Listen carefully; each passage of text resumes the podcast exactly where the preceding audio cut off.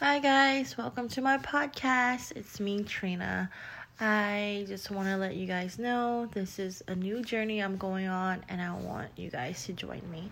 I'm not too positive of where I'm going to take my podcast just yet. I have a lot of things in mind, a lot of things I want to talk about, but it's probably going to be a lot of real life stuff probably a lot of true crime stuff and probably a little bit of horror stuff like scary stories paranormal things stuff like that um, because those are the type of things I'm into.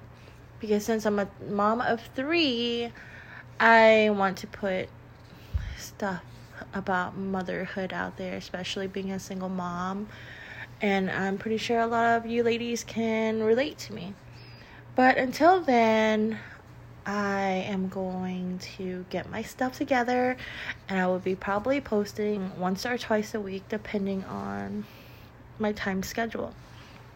But my next post, I will definitely be more organized than I am today.